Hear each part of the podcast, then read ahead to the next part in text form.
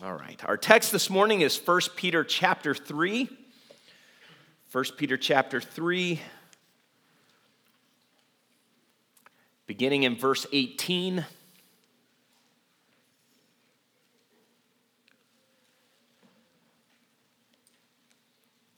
For Christ also suffered once for sins, the righteous for the unrighteous that he might bring us to God, being put to death in the flesh, but made alive in the spirit, in which he went and proclaimed to the spirits in prison, because they formerly did not obey when God's patience waited in the days of Noah, while the ark was being prepared, in which a few, that is, eight persons, were brought safely through water. Baptism, which corresponds to this, now saves you, not as a removal of dirt from the body but as an appeal to God for a good conscience through the resurrection of Jesus Christ, who has gone into heaven and is at the right hand of God with angels, authorities, and powers having been subjected to him. Lord Jesus, it is our great privilege today to gather before you as your people. You have cleansed us from our sins. You have released us from our guilt you have made us right with God. And you have saved us from an eternity of judgment. And you have done all of this by your death on the cross and your resurrection from the grave and your ascension to the right hand of the Father. Lord, let our prayers and our rejoicing and our weeping today be rendered to you as worship because you are worthy of our unwavering devotion. And you are worthy of our faith, even if our circumstances make our trust in you seem absurd sometimes. And now, Lord, enlighten our minds to grasp this wonderful text from the Apostle Peter. Amen. Now, just so you know, these verses in 1 Peter chapter 3 are some of the most difficult and debated verses in all of the Bible, not only the New Testament, but all of the scriptures. In what way was Jesus made alive in spirit? Is Peter revealing something that Jesus did while his body was in the grave? That is, that while his body was in the grave, his spirit, his immaterial spirit, went and preached to spirits in prison. And who are the spirits in prison? And what prison is Peter talking about? And what is Peter saying about baptism here? We'll tackle all of these questions as we go, but I don't want us to lose sight of Peter's point in these verses because these you, we can really get lost down in the weeds here. Okay, but I don't want us to lose sight of Peter's point, which is this to give us courage and endurance as we experience unjust suffering. That's what Peter's doing. Because Christ also suffered, verse 18. Christ also suffered. Now, Peter has already called us to follow Jesus through suffering back in chapter 2, verse 21. For to this you have been called because Christ also suffered for you, leaving you an example so that you might follow in his steps.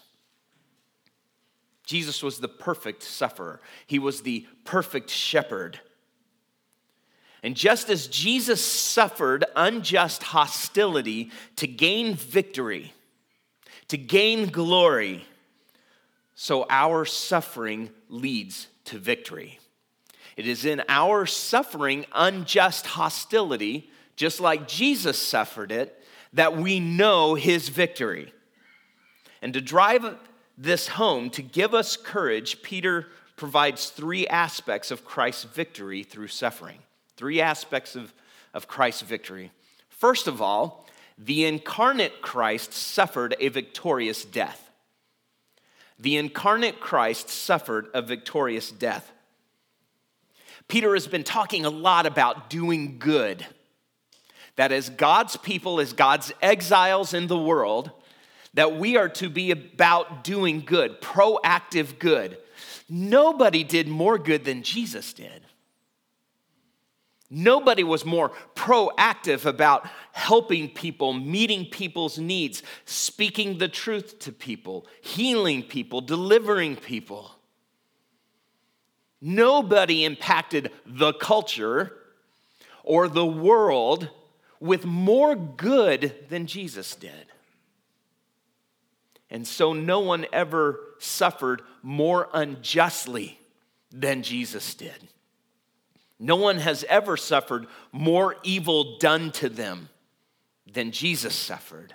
Christ also suffered. And when Peter says suffered here, he is talking about Jesus' death. That is the ultimate injustice. That is the climax of his suffering, that he died. And what was the result? Victory, glory, exaltation, which proves that if we suffer for righteousness' sake, we will be blessed. That's what Peter said back in verse 14 of chapter 3. He said, If you suffer for righteousness' sake, you will be blessed. Jesus also suffered, and his victory and his exaltation at the end of the path of suffering is proof that if we suffer for righteousness' sake, we too will know blessing. It also confirms verse 17 that it is indeed God's will sometimes that we should suffer for doing good. If Jesus was innocent, if Jesus was sinless and suffered, then to suffer injustice cannot mean God's disapproval of us. And that is the lie. That's the temptation, is that when we suffer injustice, when we are persecuted for belonging to God, even though we've done what is right, even though we know that we have done what pleases God, yet we suffer anyway, the temptation, the lie is that somehow God is not faithful or that we are meeting his disapproval. Peter explains how Jesus' suffering accomplished this victory. And again, he hits these things that are core to the gospel. Number one, Jesus suffered as an atonement for sin, once for sins. Jesus or uh, Christ also suffered once for sins. This was a phrase that was used for animals that were offered as sacrifices. Jesus was a sin sacrifice. And he was offered once for sins. So again, he was a sufficient, final, complete sacrifice. Jesus' death provides all the forgiveness that is ever needed. It is all found in him. So Jesus suffered as an atonement for sin. We also see that Jesus suffered as a substitute for us, the righteous for the unrighteous. The suffering of crucifixion was right and appropriate for the unrighteous. Well, who's that? That's you. And that's me. We were the unrighteous. We were the ones who deserved God's judgment. We were the ones who deserved the separation from God that Jesus even experienced on the cross. My God, my God, why have you forsaken me? Jesus cried. That separation from the Father. It's that separation from His presence that we should know. We should have known for all eternity the pain, the mockery, the humiliation that was for us. That was for us. It would have been fair. It would have been just for me to be on that cross. And it would have been right and it would have been fair for you to be on that cross. Jesus stepped in front of the blow. Jesus took the wrath of God. He was a substitute. Sometimes you will see the word vicarious used. This is what a vicarious sacrifice was it was a substitution. Jesus, the only innocent human being, suffered death as a substitute in my place and in your place because the cross was what we deserved. Jesus also suffered to bring us to God, right? That was the, the goal or the mission that he might bring us or lead us, to lead us to God. This is why he had to die for sins. This is why he had to die as a substitute in your place and mine. Because we could never come to God as his enemies.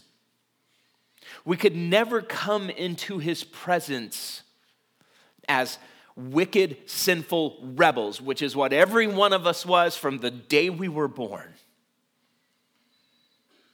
We could never approach God and somehow make a deal for peace, arrange some sort of bargain for our eternal souls.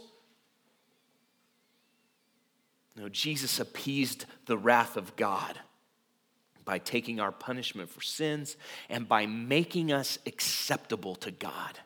So he, he, he died as an atonement, a payment for sins. And he died as a substitute because it should have been us making that payment. And he died to lead us to God, to bring us into God's presence. He made us acceptable by forgiving our sins. And so there was mission and purpose in Christ's suffering. Watch even if it looked like evil triumphed at the cross. Even if it looked like God's enemies struck a blow and won a victory. Peter is saying that Jesus' death was victorious the incarnate Christ suffered a victorious death because bringing us to God was the victory of his death. By dying, he snatched us out of the jaws of damnation and brought us to God as a cleansed, redeemed people who are the trophies of his triumph. We are the spoils of his victory.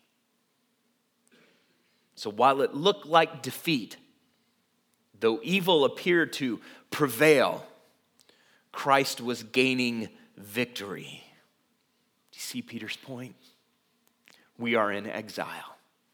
And while it may look like God's people are being conquered, defeated, suppressed, or even swept away altogether, we are gaining victory. We are being victorious. And if Jesus' death was an act of victory, one victory, if through Jesus' death God triumphed over our sin and our selflessness and our deserving of eternal judgment, then we too, following in Jesus' steps, even our suffering, even to the point of death, is part of that victory. We are living out his victory. So remember, Peter says, Christ also suffered. And it was not a defeat, it was a victorious death. So the incarnate Christ suffered a victorious death. And the risen Christ made a victorious proclamation. The victorious Christ made a, uh, I'm sorry, the risen Christ made a victorious proclamation. Look at the middle of verse 18. Being put to death in the flesh, but made alive in the spirit. Now let's, let's pause and talk about this for a minute because literally says, put to death in flesh, made alive in spirit.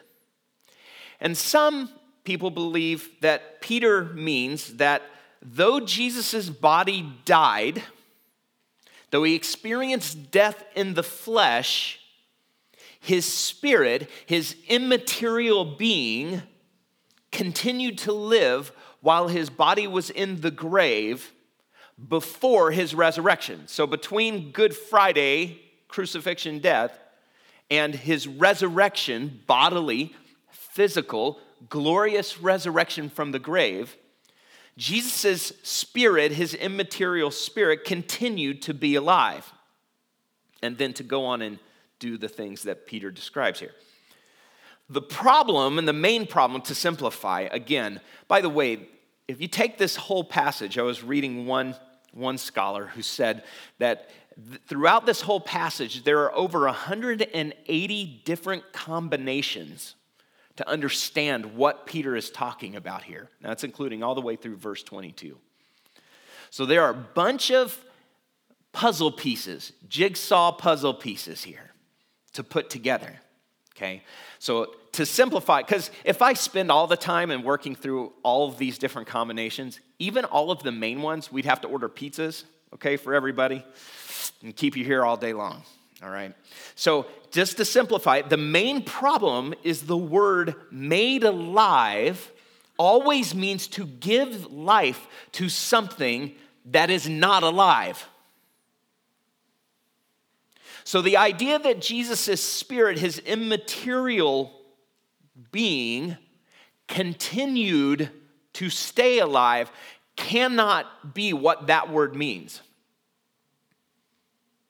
So, what is, the, what is the reference then of being made alive? In what way was Jesus' spirit dead and then given life? That doesn't make any sense. So, without all of the various possibilities, I think the best way to understand Peter here is to, is to see that he is speaking of Jesus' death and then Jesus' resurrection. This is a, a common word used for Jesus' resurrection. He was made alive. And then Peter is saying these two events, Jesus' death, Jesus' resurrection, these are two parts in the program. These are two different pieces of the redemptive plan of God. One of those events takes place in flesh. Jesus was put to death in flesh. That is, Jesus suffered death under the power of God's enemies. That was one phase of the redemptive plan that Jesus, the Christ, would suffer, that he would have to die,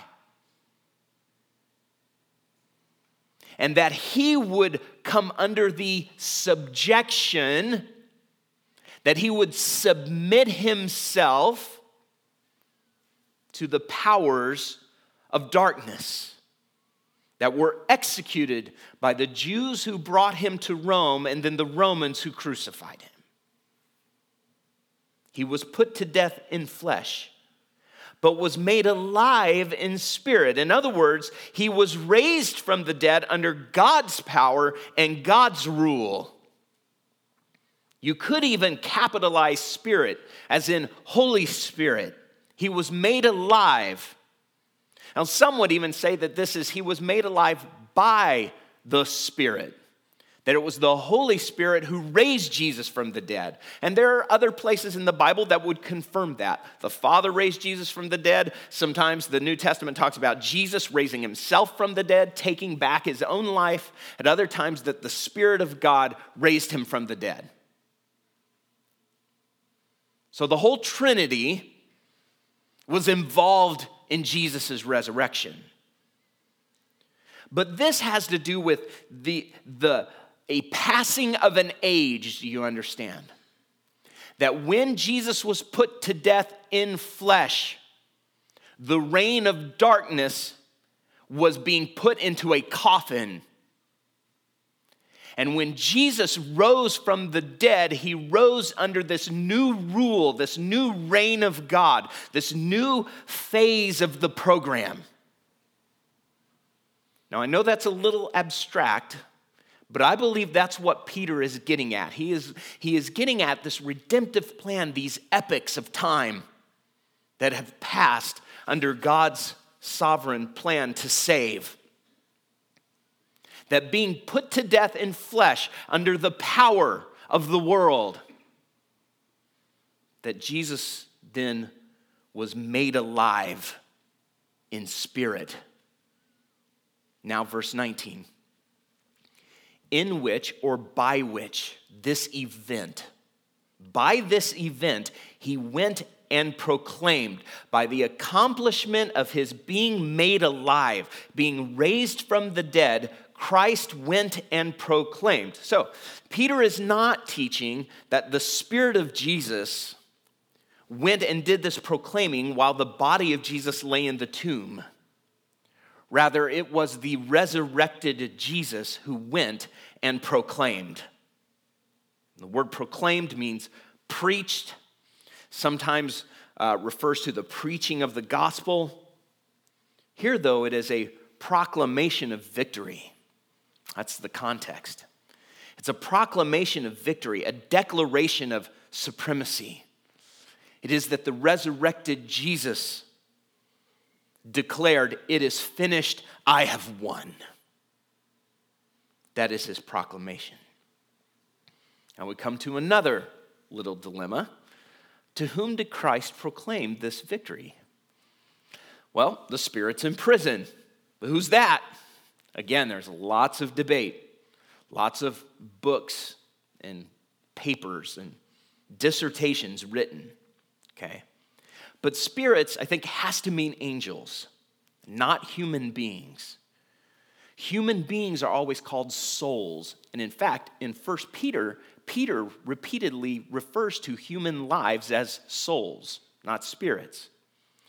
The only times, and they're uncommon, that a human being is referred to as a spirit, it always has an, another phrase with it spirits of the righteous, the spirit of the righteous, or of the such and such. Okay. They're never called, we are never called spirits. So these are angels. So, what angels then are in prison? Okay, you got to follow, follow, you got to follow the evidence, right? The line of reasoning. The clearest reference we have to angels in prison is first Jude verses 5 and 6. Now, I want to remind you, writes Jude, although you once fully knew it, that Jesus, who saved a people out of the land of Egypt, afterward destroyed those who did not believe. And the angels who did not stay within their own position of authority, but left their proper dwelling, he has kept in eternal chains under gloomy darkness until the judgment of the great day. Another text is 2 Peter chapter 2 verse 4 verses 4 and 5. For if God did not spare angels when they sinned, but cast them into hell and committed them to chains of gloomy darkness to be kept until the judgment. If he did not spare the ancient world, but preserved Noah, a herald of righteousness, with seven others, when he brought a flood upon the world of the ungodly.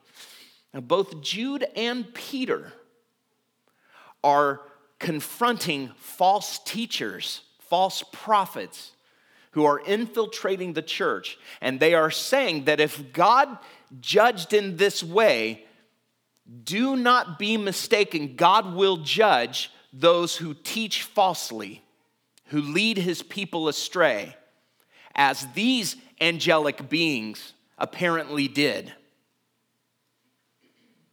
And so they, these angels, and I think we would have to understand Peter and Jude to be talking about the same group of beings, the same spirits or the angels in prison, in chains. The question then is simply well, what angels would be imprisoned? What angels would be kept in chains? What angels would be cast into hell or into the abyss, that word is, and held until a future day of judgment? Well, Peter right here points to the days of Noah. And he did the same thing in 2 Peter chapter 2, didn't he? He connects these angels and their disobedience to the days of Noah, verse 20. because they, the spirits, the spirits who are in prison, because they formerly did not obey when God's patience waited in the days of Noah. So these spirits then would be the sons of God, which is another name for angels, in Genesis chapter 6, verses 1 and 2, which read When man began to multiply on the face of the land and daughters were born to them, the sons of God saw that the daughters of man were attractive, and they took as their wives any they chose. So these sons of God, these angelic beings, cohabitated with human women.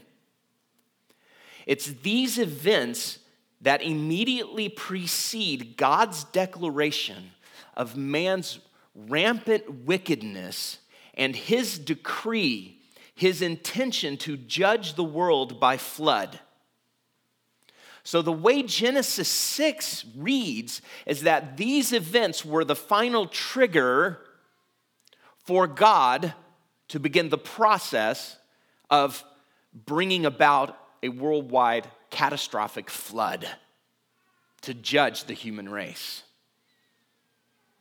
And if Jude is referring to these same angels in Genesis 6, which seems, again, most likely, then their leaving their proper dwelling would be this marrying women, which then parallels Peter's declaration they formerly did not obey. So, to summarize then, it would seem that God punished this group of angels for their specific rebellion, this specific evil of cohabitating with human women by imprisoning them until the final judgment. Jesus, after his resurrection, went to these imprisoned angels and proclaimed his victory over them, almost as though they were awaiting the final sentencing. Why? Why does Jesus go to these angels? What is the significance of this mission of the resurrected Jesus? Well, Peter doesn't tell us, but I will, I will venture a guess. Okay, now this is, this is Sean in the white spaces. Okay. But we know that Jesus' death and resurrection was not only an earthly event.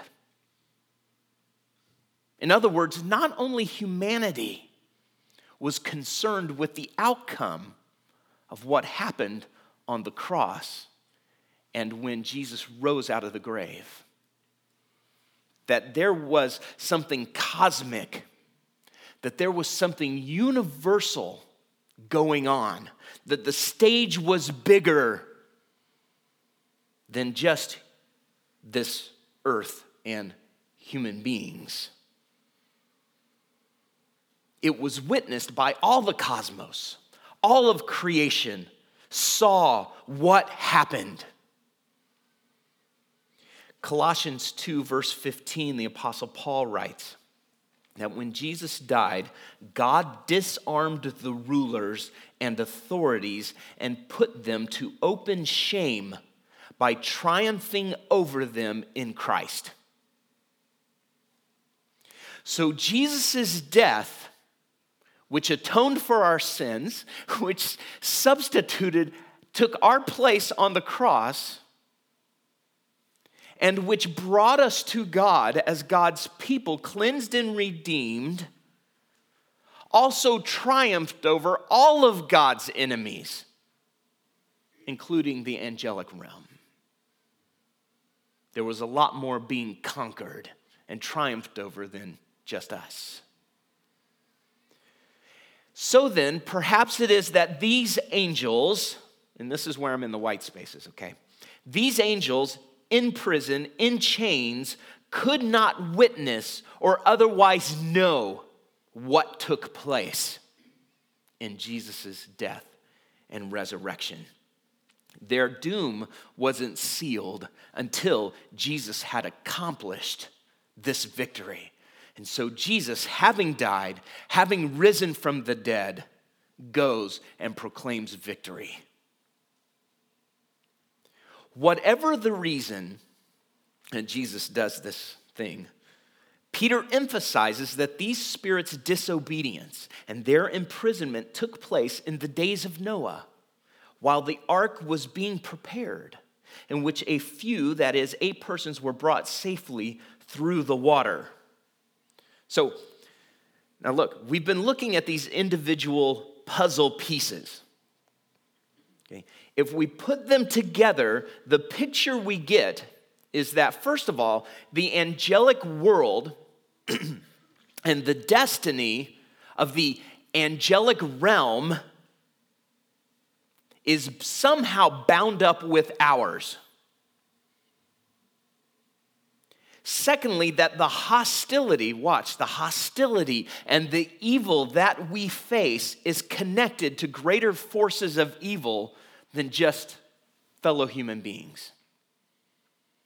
Paul says this in Ephesians 6, doesn't he? For we wrestle not against flesh and blood, but against the rulers, the powers, the authorities of the heavenly realms.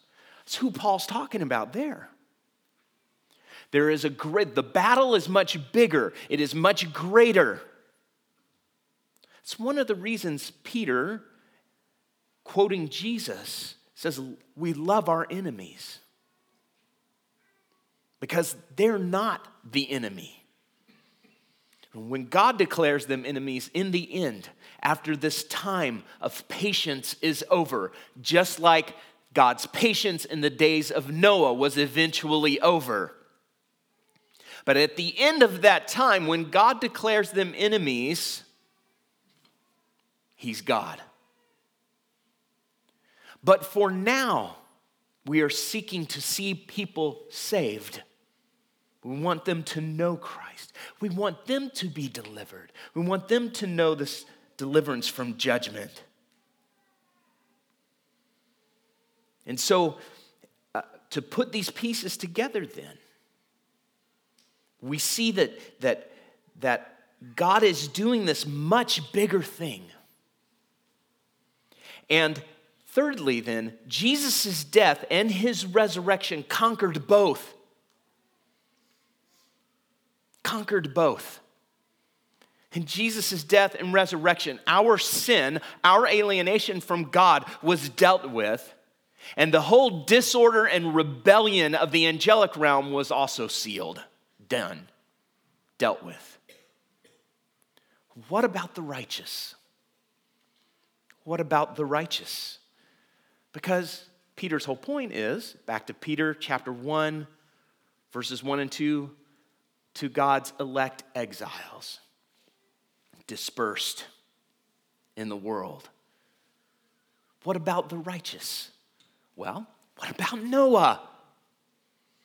See, Peter is drawing a parallel between Noah and Noah's family and us, the church, the people of God. Evil appears to triumph because God is patient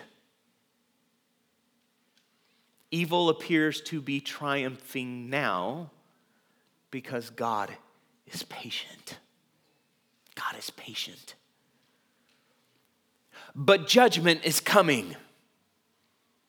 The flood was coming. Jesus' return is coming. We are waiting for that day. And Peter's already said that several times in this letter. You see how he takes these themes these truths. Right? But judgment is coming. And even though we may be few, it's Peter's point here by numbering Noah and his family, that there were eight persons in all. It was all of the entire human race that lived at the time. They were the only ones saved. Even though we may be few, God knows who belongs to him. God knows who his people are. And he saves the righteous. He saves those who live by faith in him, just like he did Noah. And though judgment will come, Jesus will bear us up and out of God's wrath, just like the ark saved the righteous by bearing them up and out of the waters of the flood. So, who is the ark? Jesus is. Jesus is the ark. Even more specifically in this passage, it is his resurrection. It is what he did by rising from the dead that saves us, that bears us out of God's wrath. So Noah's salvation, Noah's salvation from the flood is a guarantee, it is a picture promise of what God is going to do. And Peter says, therefore, take courage. Take courage. Be confident in God's promise, especially when you are suffering evil. That's the way it's supposed to be. That's the way it's been from the beginning. The ancient days, all the way back in the days of Noah. And especially when you consider that Christ has not only risen from the dead, but he has ascended to rule. It's Peter's next point.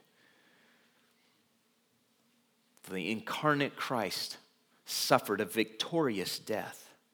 The risen Christ made a victorious proclamation, and the ascended Christ ensures a victorious salvation. Verse 21 baptism. Baptism, which corresponds to this, now saves you. Now, this word corresponds to means patterned after. This is a type. God's saving of Noah out of the waters of the flood is an archetype. And now we fulfill that archetype. In other words, baptism, this act of where we immerse people in water, is a reenactment of God saving Noah from the flood.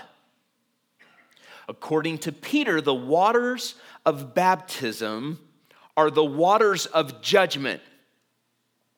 So, going under those waters has to do with dying or being immersed in God's wrath and his judgment on sin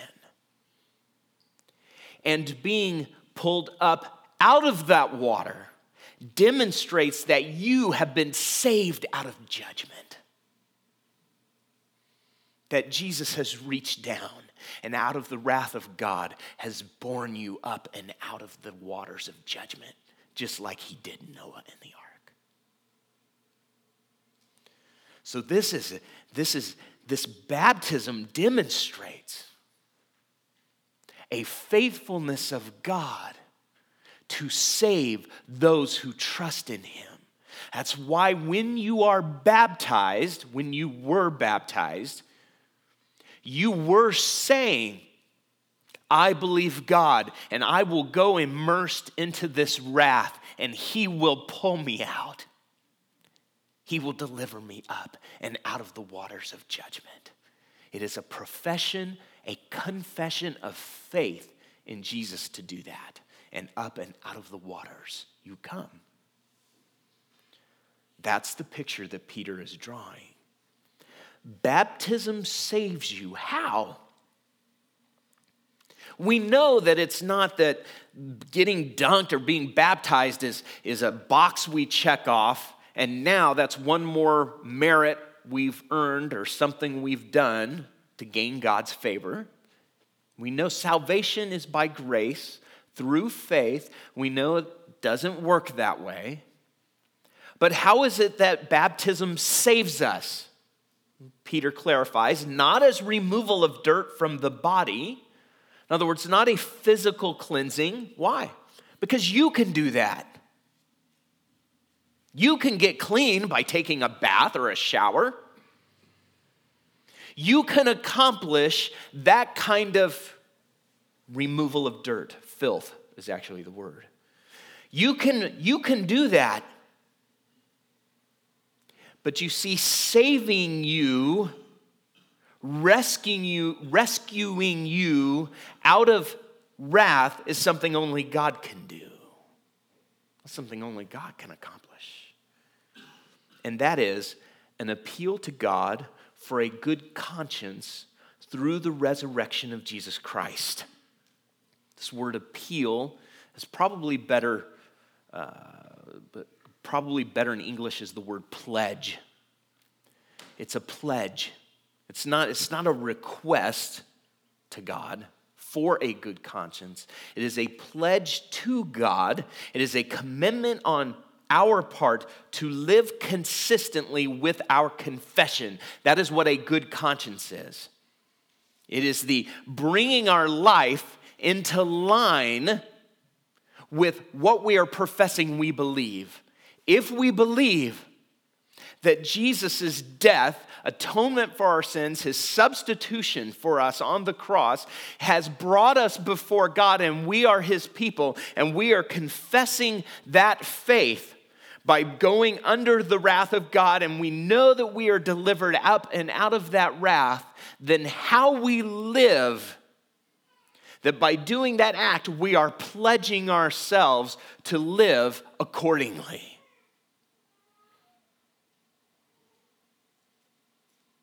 And so baptism saves us by this pledging, but look, this pledging of to God of a good conscience through what? The resurrection of Jesus Christ through the resurrection of Jesus Christ. So, here's what Peter's saying He's saying that Noah was saved through the waters. Baptism represents, it reenacts this, but this baptism demonstrates our salvation, our salvation through the resurrection of Jesus Christ. That's the parallel that the ark, which saved the righteous out of God's wrath, is paralleled with the resurrection of Jesus Christ, which saves the righteous out of God's wrath. So when you think about the parallel of climbing aboard that ark, as the rain begins to fall, the parallel for you and for me is by placing all of our hope in the fact that Jesus rose from the dead. That is our ark of safety. It's how we know our life is preserved from judgment. And if Jesus rising from the dead isn't enough, verse 22, verse, uh, excuse me, Jesus, risen from the dead, has gone into heaven and is at the right hand of God with angels, authorities, and powers having been subjected to him. This gone into heaven, this is what we call the ascension. And it's recorded in Luke 24, it's recorded in Acts chapter 1, where Jesus' disciples see him. They witness, eyewitnesses they are, to Jesus' ascension into the sky through the clouds and gone. They see him go.